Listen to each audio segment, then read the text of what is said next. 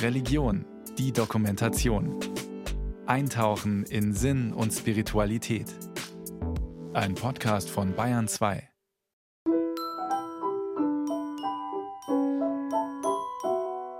Wir sollen heiter Raum um Raum durchschreiten, an keinem wie an einer Heimat hängen. Der Weltgeist will nicht fesseln uns und engen, er will uns Stuf um Stufe heben, weiten.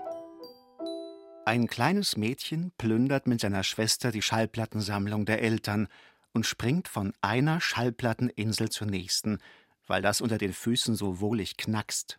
Für die evangelische Theologin Marion Küstenmacher war es ein spirituelles Schlüsselerlebnis ihrer Kindheit. Meine kleine Schwester und ich, wir waren dann noch, also noch nicht mal Kindergartenkinder. Da haben wir einfach die Schallplatten, die teuren Schellackplatten aus dem Schrank meiner Eltern rausgeholt und haben die auf dem Teppich ausgebreitet und sind von einer zur anderen gehüpft. Und das war pure Freude. Und solche Momente aufzustöbern und denen dann auch, also zu gucken, welche Verknüpfungen kann ich herstellen. Diese und weitere ganz persönliche Erlebnisse von Transzendenz, Momente, in denen die Wirklichkeit für einen Augenblick durchlässig wird für etwas Größeres dahinter, erzählt die evangelische Theologin in ihrem Buch Mein fliegender Teppich des Geistes. Kinder, Gerade die im Kindergartenalter, so sagt sie, machen vielfältige spirituelle Erfahrungen, und diese können unsere seelische Entwicklung als Erwachsene beeinflussen, bereichern. Das ist eigentlich, was Religion macht. Ja? sie bindet uns an dieses Innerste, wo wir genug Zeugnisse haben, dass hier Gott in unserem Innersten zu Hause ist, näher als unsere Halsschlagader, heißt es ja im Islam zum Beispiel. Und das sind Offenbarungen, in denen Gott zur Welt kommt, indem er sich in uns und durch uns ausspricht. Was wir halt dann brauchen, ist diese, wie es so schön heißt, diese geistliche Unterscheidungsfähigkeit, dass wir halt nicht sozusagen nur mit Ego, unserem Ego aufsitzen, sondern dass wir das fein unterscheiden lernen. Das eine ist unsere Ich-Struktur und das andere ist dieser innerste seelische Kern, wo wir sehr verwundbar sind, sehr berührbar, aber auch eine unglaubliche Möglichkeit haben, das Ganze, das Allganze zu erfahren. Marion Küstenmacher ist schon lange fasziniert vom Gedanken eines integralen Christentums und sieht sich in der Spur des amerikanischen Philosophen und Psychologen Ken Wilber. Sie ist der Meinung, dass sich unsere Glaubensbiografie ähnlich unserer Persönlichkeitsentwicklung evolutionär entwickelt. Als Glaubende sind wir niemals Fertige.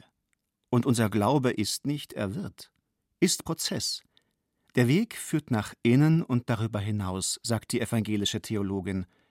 Die Entwicklung verläuft dabei nicht gerade, sondern gewunden wie eine Spirale oder ein Labyrinth.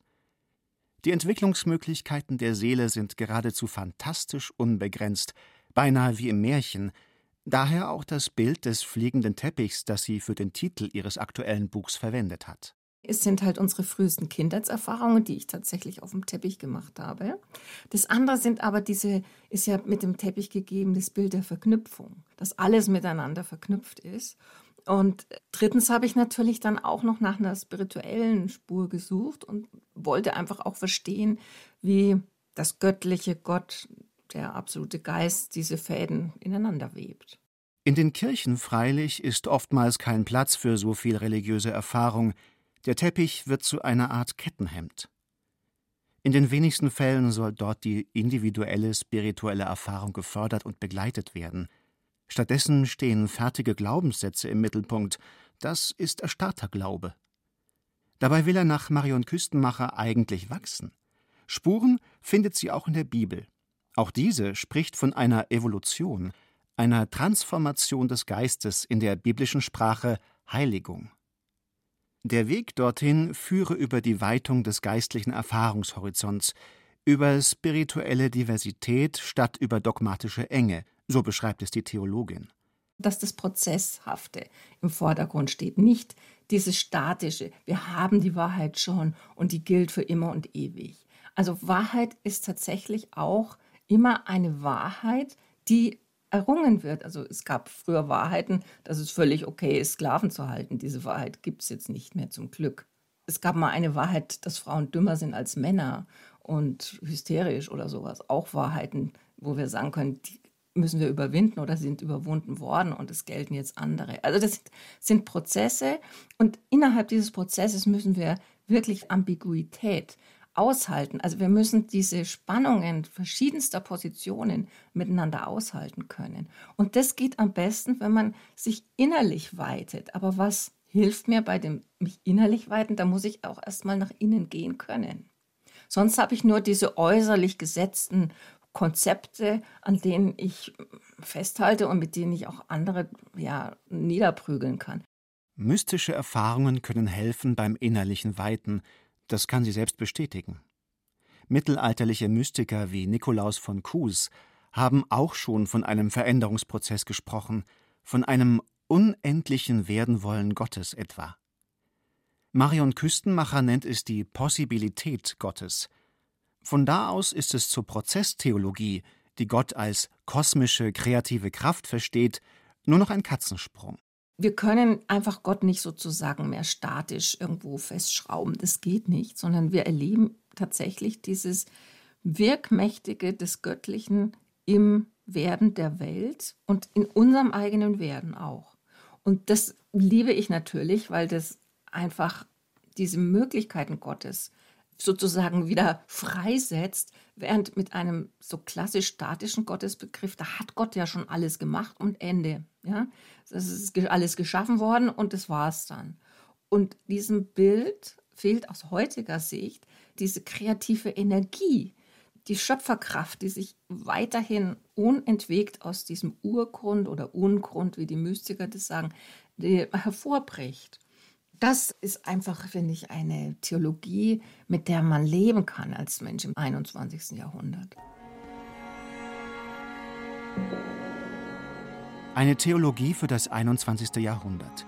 Für eine Welt, die immer pluraler wird und immer weiter entzaubert durch wissenschaftliche Erkenntnis. Ein Gott, der so beschaffen ist, dass er Schritt halten kann mit dieser Lebenswirklichkeit.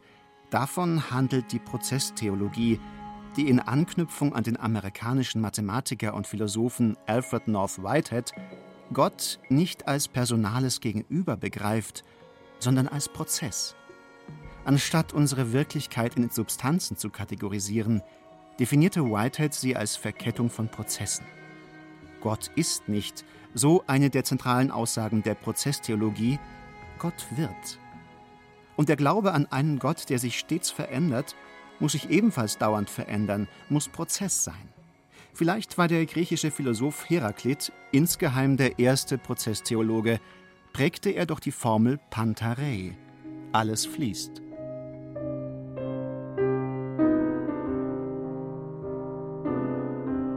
Glaube als ein Prozess. Kein abgeschlossenes Werk, sondern ein Stückwerk, eine Reise. Immer neue Etappen auf dem fliegenden Teppich des Geistes, wie Marion Küstenmacher es umschreibt. Lässt sich nicht auch die Bibel lesen als eine Sammlung von Prozessgeschichten, von Menschen, die sich mit Gott weiterentwickeln, unterwegs sind, nicht stillstehen, sondern forschen, ziehen, reisen, schreiten, suchen, wandern, pilgern? Die Emmaus-Jünger, die auf dem Weg jemandem begegnen, sich auf ein Gespräch mit ihm einlassen, über Gott und die Welt miteinander reden. Und dann essen sie zusammen. Und dann bricht er das Brot in einer Weise, wie sie es schon mal gesehen haben, wo sie gesehen haben, hm, da ist tatsächlich doch Gott anwesend bei uns. Und dann ist der andere schon wieder weg, der mit ihnen das Brot geteilt hat. Und sie wissen genau, das hier war der auferstandene Christus.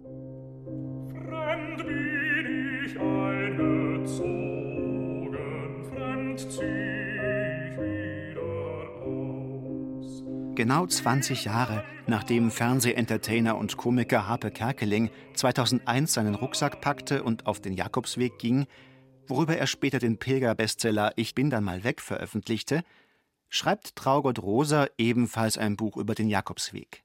Im Unterschied zu Harpe Kerkeling, dessen Kindheit sehr katholisch geprägt war, ist Traugott Rosa Protestant, in Franken aufgewachsen, heute evangelischer Theologe an der Westfälischen Wilhelms-Universität Münster.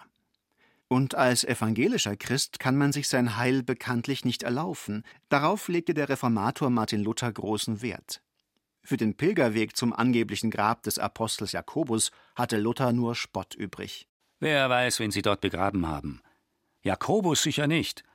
Vielleicht liegt dort ein toter Hund oder ein totes Pferd im Grab. Bleib zu Hause. Evangelische Christen, so meinte Luther, sollten lieber innerlich pilgern.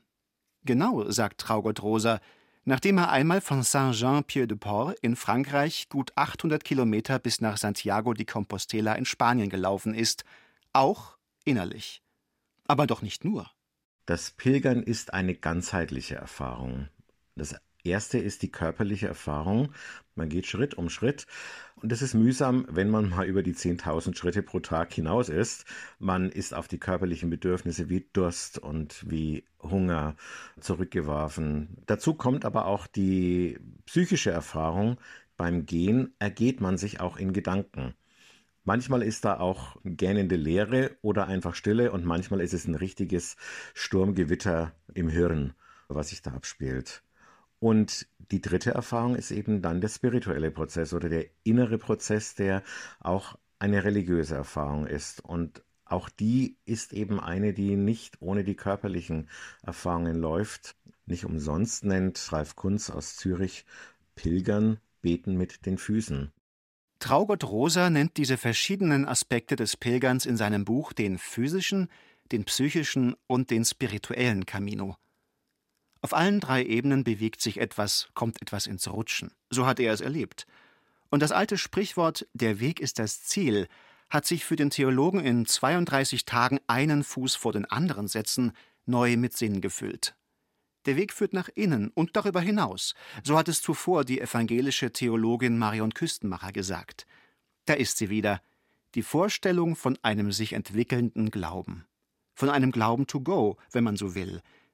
Marion Küstenmacher stellte dazu fest, der Exodus gehört zur spirituellen DNA der christlich-jüdischen Tradition.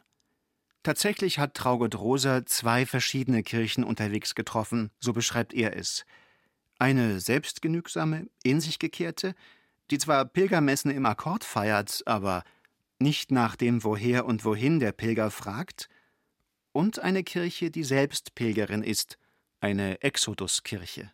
Die habe ich erlebt, ebenfalls von klösterlichen Gemeinschaften, von Priestern, von Gemeinden oder auch von Herbergsgastgebern, Hospitalieros und Hospitalieras, die neugierig waren und die Menschen eingeladen haben zu erzählen. Und das waren dann Orte, an denen ganz viel Gespräche stattgefunden haben, angeboten wurden, ähm, bei denen gegessen und gefeiert wurde, bei denen der Segen so gegeben wurde und gespendet wurde, dass man sich tatsächlich für den weiteren Weg gesegnet und gestärkt gefühlt hat. Da ist ganz viel Gemeinschaft passiert und die Pilgerinnen und Pilger, die an solchen Veranstaltungen und Angeboten teilgenommen haben, die waren danach auch anders berührt, sind anders weitergegangen und haben selber auch begonnen, Gemeinschaft untereinander auch zu leben. Gott ist Relation, ist Begegnung, ist Liebe.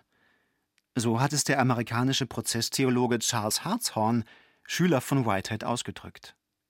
Zumindest gibt es Begegnungen, die tiefer gehen als das, wonach es im ersten Moment aussieht. Das hat auch Traugott Rose erlebt. Im Rückblick erscheint ihm eine Begegnung immerhin so bedeutsam, dass sie seinem Buch über den Jakobsweg sogar den Titel gegeben hat. Hola, bei Kilometer 410. In einer Talsenke merkte ich schon, von ferne kommt ein Pilger mir entgegen und wir grüßen uns, wie man sich eben grüßt. Hola, buen camino. Und ähm, dann fragt man sich in der Regel noch, na, wo kommst du denn her? Ja, aus Santiago und sogar noch ein bisschen weiter weg. Und dann fragte ich ihn, was er da in Finisterre erlebt hat, also am Ende der Welt. Das ist die letzte Etappe über Santiago hinaus. Und dann erzählte er von zwei Delfinen, die er im Meer gesehen habe, also so auf das Meer ähm, heruntersieht und sagt, und das war meine Frau und mein Sohn. Und dann ging es mir auf, dass er wahrscheinlich den Tod seiner Frau und seines Sohnes betrauert. Das hat er dann bestätigt. Beide sind bei einem Verkehrsunfall ums Leben gekommen. Der Verkehrsunfall wurde durch einen Raser bei so einem Autorennen in einer Großstadt getötet. Und es gab eine Gerichtsverhandlung. Der Raser kam mit einer geringen Bewährungsstrafe äh, davon. Dieser Vater und Ehemann war voller Wut und Zorn und Hass und hat dann sich auf den Pilgerweg gemacht, ist von dieser deutschen Großstadt aus ganz ans Ende der Welt gelaufen, hatte dort das Gefühl, dass er seiner Frau und seinem Sohn in irgendeiner Art und Weise wieder begegnet und machte sich nun eben wieder auf den Weg zurück. Und als er mir das so erzählte, war in ihm zu spüren, was er auch für einen inneren Weg gegangen ist, von Wut und Zorn und Ungelöstem und Verletzung und dann zu Vergebung und Annahme seines Lebens und Versöhnung mit dem Schicksal. Ähm, es war so eine tiefe Freude, die da aus ihm sprach, äh, dass ich ihn angesehen habe und gar nicht anders konnte, als ihn zu fragen, ob ich ihn segnen dürfe. Ich sei Pfarrer. Dann hat er seinen Kopf auch gesenkt und ähm, ließ sich von mir segnen. Und zugleich war es ganz eigenartig, weil ich mir dachte, eigentlich bin ja nicht ich hier, der hier wirklich was vom Evangelium mitteilt, der, der segnet, sondern ich mache hier eine Erfahrung. Ich begegne hier einer viel größeren Weisheit und Wahrheit, ähm, als ich sie ausdrücken könnte und ging von dieser Begegnung weg mit dem Gefühl, ich habe hier wirklich etwas von Gott ich habe hier was von Liebe kennengelernt. Ich bin dem begegnet, was ich von Jesus weiß. Gott geht mit. Und da ist man wieder bei den Emmaus-Jüngern aus dem Osterevangelium und überhaupt bei der Bibel, bei Abraham und Sarah, beim Zug der Israeliten durch die Wüste, bei Jesu Wanderschaft durch Galiläa, beim Apostel Paulus auf seinen Missionsreisen. Die Bibel liest Traugott Rosa nach seiner persönlichen spirituellen Reise noch einmal mit neuen Augen – fast wie eine Art Pilgerblock. Also man kann ja schon im Alten Testament eben auch beginnen und kann den Aufbruch von Sarah und Abraham, das Verlassen der Heimat und sich auf ein Ziel hin auf den Weg machen, ein Ziel, von dem eigentlich nur Gott weiß, wo es wirklich liegt. Sie folgen einer Verheißung und machen sich auf den Weg, kommen dann aber auch eben irgendwo gut an und erfahren dabei auch Gastfreundschaft und selber werden sie auch zu Gastgebern auf diesem Weg. Aber das zieht sich eigentlich fast über alle Texte hinweg und hindurch, dass es um Wegerfahrungen auch geht und dass auf diesem Weg immer wieder Begegnungen stattfinden, bei denen man merkt, da passiert etwas Göttliches.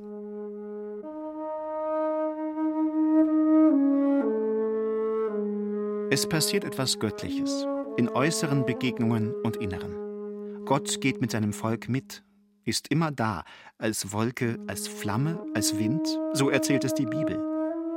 Vielleicht ist es kein Wunder, dass so viele Pilger, wenn sie vom Jakobsweg sprechen, vor allem von Naturschauspielen erzählen, von Wind und Regen, jagenden Wolken, von Sonnenauf- und Untergängen, von Wandel und Werden.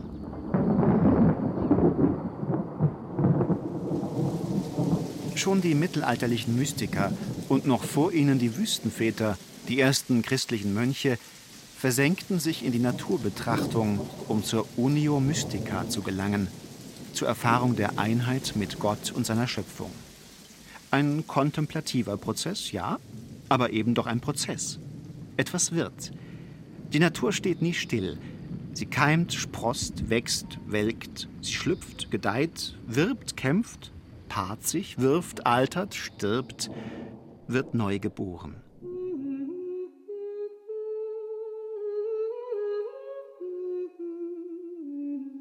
Möge dein Weg dir freundlich entgegenkommen. Möge der Wind dir den Rücken stärken. Möge die Sonne dein Gesicht erhellen und der Regen um dich her die Felder tränken. Und bis wir beide, du und ich, uns wiedersehen, möge Gott dich schützend in seiner Hand halten. Eine Spiritualität, die ihre Weisheit aus Naturprozessen schöpft, ist die des keltischen Christentums, wie es vor Jahrhunderten in Irland gelebt wurde, sagt der evangelische Theologe Dirk Grosser. Und diese besondere Form des Christentums sei stark von den Wüstenvätern beeinflusst und habe zugleich das pagane Erbe der keltischen Religion friedlich in sich aufgenommen. Das schönste Bild ist sicherlich Brigid, die einerseits keltische Göttin, andererseits äh, christliche Heilige ist und die beides, Christentum und Heidentum, miteinander verbindet.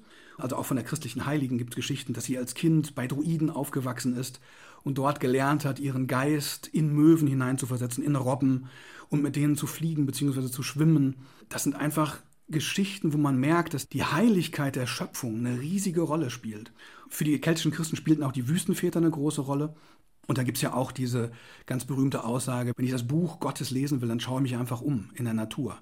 In seinem Buch Am Sonntag geht Gott angeln beschreibt der Grosser, was dieses keltische Christentum für ihn ausmacht.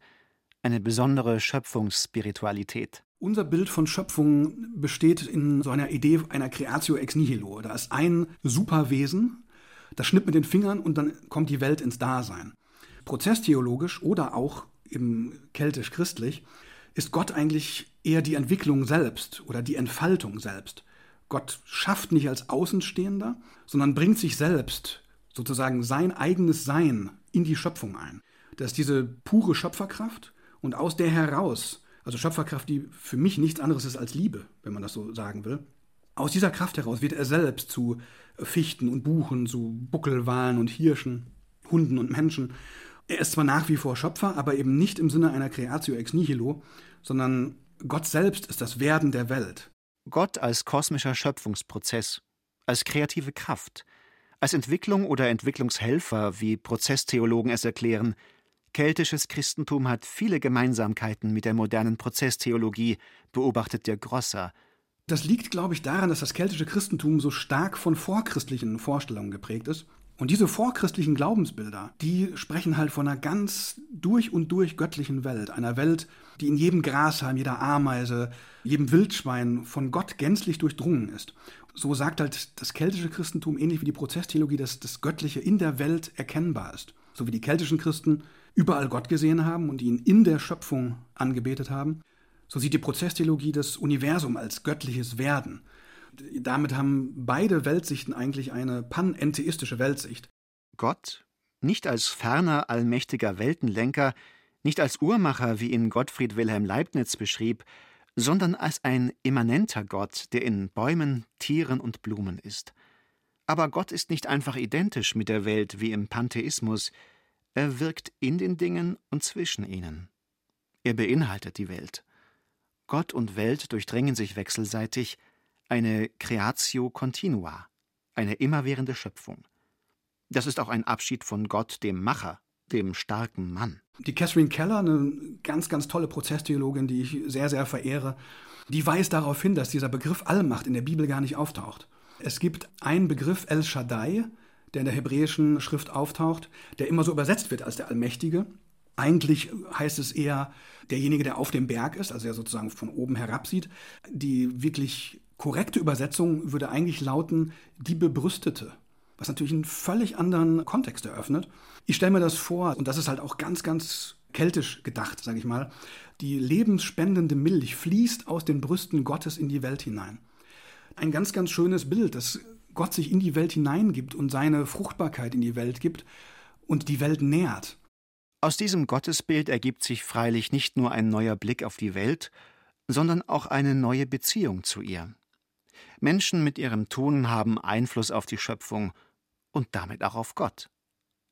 Gott hat keine anderen Hände als unsere, schrieb die Befreiungstheologin Dorothee Sölle, die schon in den 1960er Jahren dem allmächtigen Weltenlenker eine Absage erteilte und damit das Gottesbild der Prozesstheologie vorwegnahm.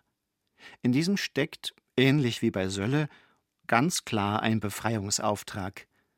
Der Grosser sagt heute, Umweltschutz ist Gottesdienst. Wenn wir uns in Gott bewegen, also in Gott existieren, dann tragen wir meiner Meinung nach auch eine gewisse Verantwortung dafür, dass sich Gott immer weiter entfalten kann.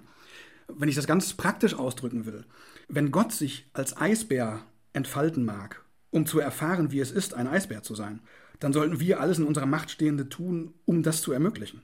Das heißt, diese Vielfalt, Diversität ist eine ganz grundlegende Qualität unserer Welt. Gott ist Vielfalt und in dieser Vielfalt Schönheit. Ich denke, dass der Mensch aufgrund seiner Stellung jetzt in der Welt den Raum geben kann, dass sich etwas entfalten kann. Oder er kann diese Vielfalt einschränken, sie limitieren. Und letzteres halte ich halt wirklich für eine sehr, sehr traurige Entwicklung.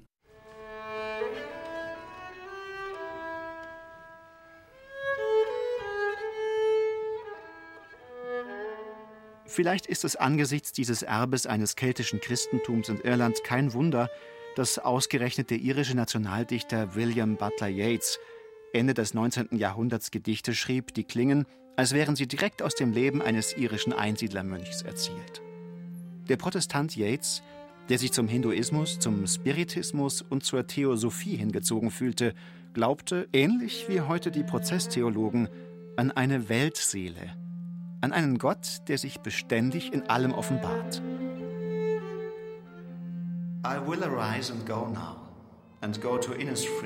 Ich werde mich jetzt erheben und nach Innisfree gehen. Dort eine kleine Hütte bauen, aus Lehm und Geflecht gemacht. Neun Reihen Bohnen werde ich dort haben, einen Korb für die Honigbiene. Und allein werde ich dort leben, in bienenlauter Lichtung die Welt als Creatio Continua, als eine ständig werdende, wie schon Johann Wolfgang von Goethe schrieb. Und wir mittendrin als wachsende, wandelnde, werdende Menschen. Und als solche, die dank der Schöpferkraft des Kosmos selbst schöpferisch sind und kreativ ihre Welt gestalten. Eine Welt, die nicht ist, sondern immer wird. Noch einmal Hermann Hesse.